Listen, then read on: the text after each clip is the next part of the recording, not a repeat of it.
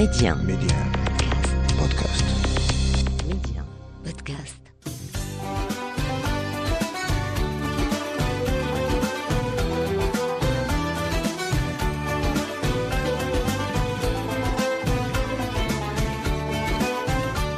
أرحب بكم في عدد جديد من لالا بلادي أرض الخير والخصب والبركة. لالا بلادي التي تعرفون تاريخها ومآثرها وأطباقها وكل مكامن الجمال والثقافة التي تزخر بها المملكة. في لالا بلادي أيضا تراث وموروث شعبي غني متعدد الألوان والأبعاد كثيرا ما يخفي ذاكرة ثرية بالقصص والأمثال والحكايات والعبر. نكتشفها معا في هذا الموعد. ميدي 1 أسماء بشري لالا بلادي. حكاية لالا بلادي اليوم تأخذكم إلى واحدة من أجمل المدن المغربية. عروس شمال المغرب أو ملتقى البحرين كما يحلو للكثيرين تسميتها. طنجة مدينة العراقة المتجددة وهمزة الوصل بين زمن الأندلس. تستقبل زوارها بتاريخها الملون بآلاف الثقافات والحضارات والانفتاح. كأنها تبتسم لكل من جاءها وتدعوه إليها ليكتشف الجمال والسحر الذي اختار له مكانا وموطنا هنا. وهنا أيضا تلتقي الثقافات والأفكار والأحلام والإيقاعات التي شكلت على مر الزمن خصوصية المدينة وتاريخها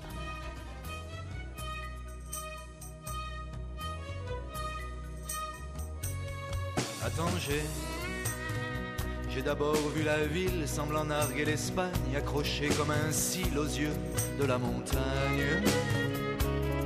À Tanger, j'ai vu cette lumière qui ne faiblit jamais, qui jaillit de la mer pour inventer l'été. À Tanger, j'ai marché dans les rues et ma tête était claire au milieu des cohues et des parfums amers. À Tanger, j'ai vu le regard d'aigle de ce peuple vaillant, enfanté par des siècles de mélange et de sang.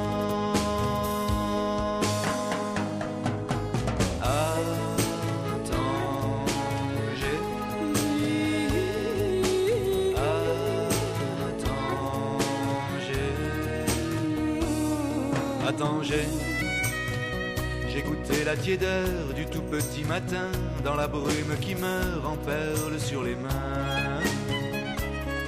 À Tanger, j'ai entendu l'appel qui déchire la nuit comme un souffle du ciel sur la ville endormie. À j'ai pensé à Matisse, Burroughs et Delacroix aux heures qui tarissent et ne reviennent pas. À Tanger, j'ai vu ma solitude dans le miroir du temps, dans l'illusion du sud, dans les transes du vent.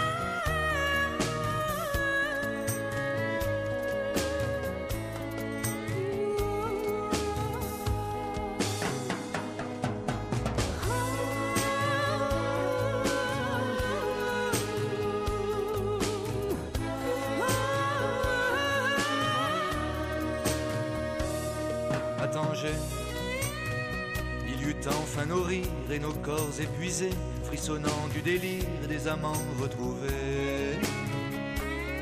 À Tanger, tu m'as dit que la vie déjà nous appelait. À Tanger, j'ai compris que c'est toi que j'aimais.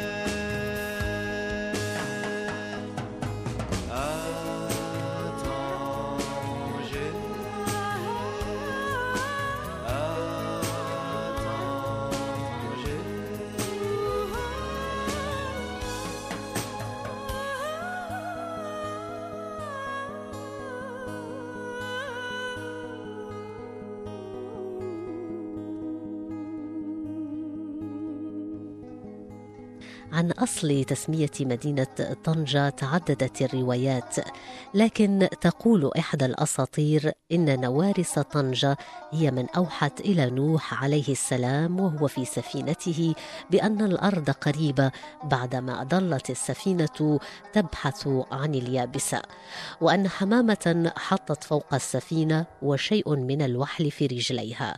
فصاح ركاب السفينة الطين جاء الطين جاء أي جاءت الأرض اليابسة ومنه أصبحت تسمى طنجة.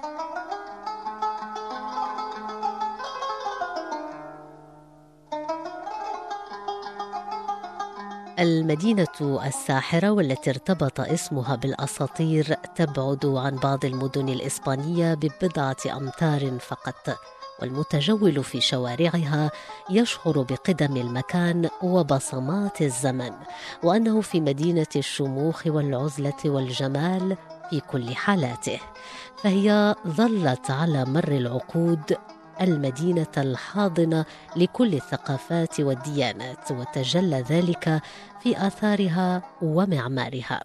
وهي أيضا ملتقى البحرين وهمزة الوصل بين زمن الأندلس بين الماضي والحاضر الذي جعل منها ثوبا مغربيا في حرير أندلسي.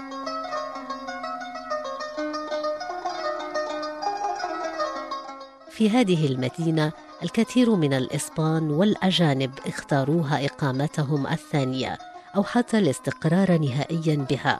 وإلى الآن لا تزال هناك أحياء وأماكن تحمل أسماء إسبانية. خليط من الثقافة المغربية والإسبانية يبدو أيضا واضحا في اللكنة الطنجاوية والسحنة ونمط العيش.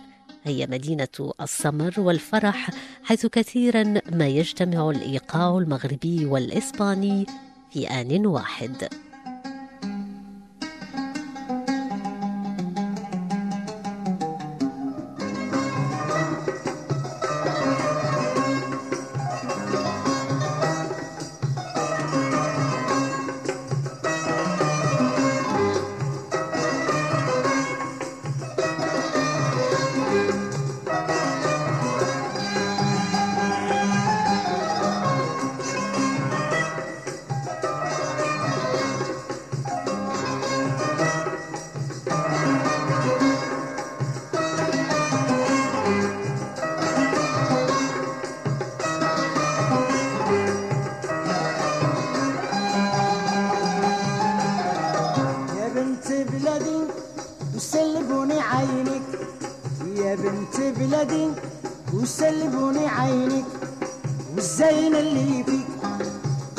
يبغيك والزين اللي بيك قلبي كيبغيك أي أي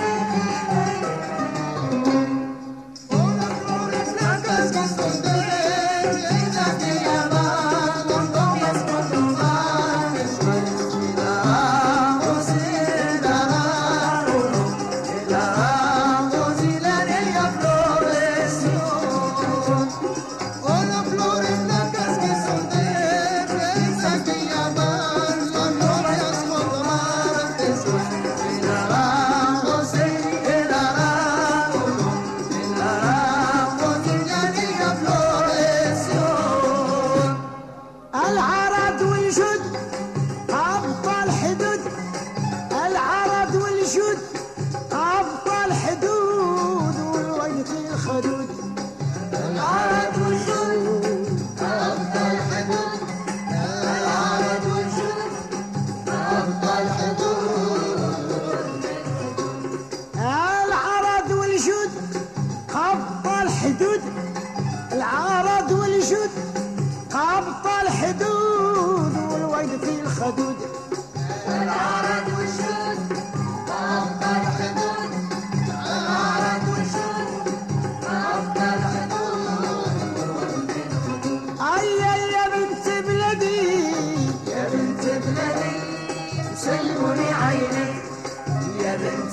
worthy.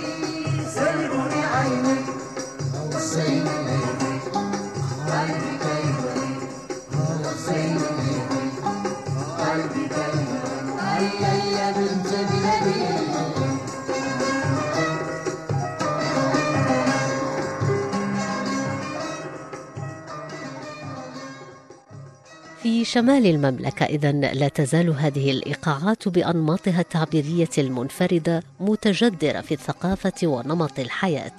لتعكس هذه الموسيقى العلاقة أو عمق العلاقة بين سكان المدينة والطبيعة وتذكر دائما بتنوع وعمق المجتمع المغربي.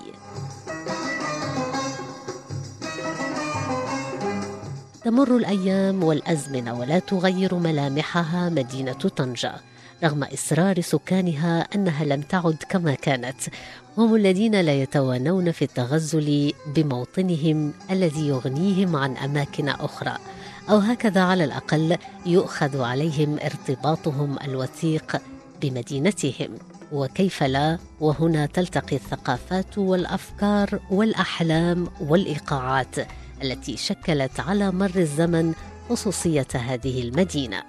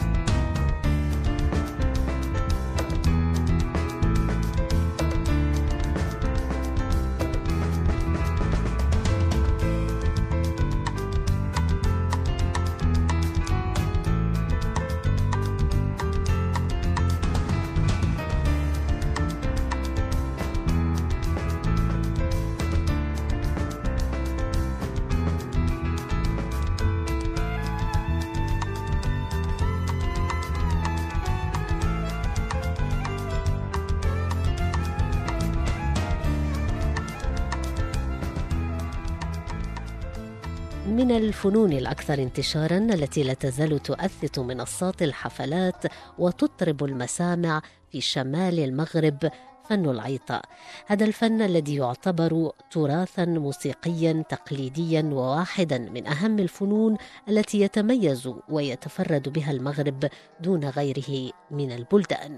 فن العيطة هو إبداع يفهمه المجتمع المغربي وحده. ومن المفارقات أنه هو الفن الوحيد الذي يجمع كل الطبقات الاجتماعية باختلاف أذواقها ومشاربها يستمد مواضعه من الواقع المرافق له. لذلك جاء قويا في إرسال جماليات عالية أدت وظيفتها في التعبير عن كل ما تلتقطه من الحياة اليومية. تعني العيطه في اللهجة المغربية العياط أو النداء. وهي غناء جماعي مبني على ما يسمى بالحوار الشعري المرتجل. يتطلب هذا الفن قوة الصوت كما أنه ليس من السهل على أي مطرب أن يؤدي هذا النوع من الغناء. بنداء يبدأ ثم لحن وإيقاع يضع سامعه في حالة من التأثير والتخدير وغالبا ما يتغير اللحن من جزء إلى آخر وكذلك الإيقاع. مثل القصة المفتوحة التي تظل موضوعاتها عرضة للتحوير والزيادات يهيمن على موسيقى العيطة الارتجال الحر. واختلف المهتمون بالتراث في تاريخ نشأة هذا الفن، إلا أنهم يتفقون على أنه موغل في القدم، واعتمد الآلات الإيقاعية في بداياته، ثم دخلت عليه الآلات الوترية. ليس ثمة منطقة في المغرب تخلو من هذا التراث الذي انتقل شفهيا عبر الأجيال والعيطة تناولت دائما مواضيع مختلفة تنوعت بين الوطن والحب والفرح والحزن.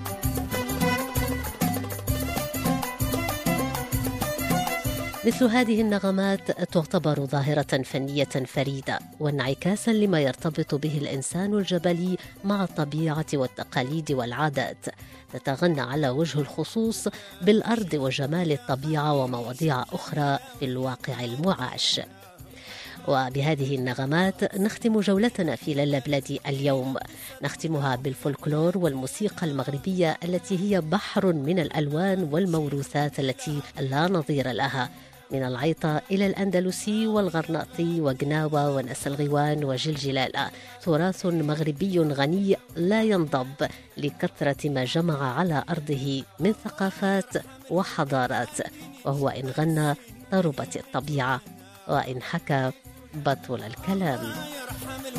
خليني نشوف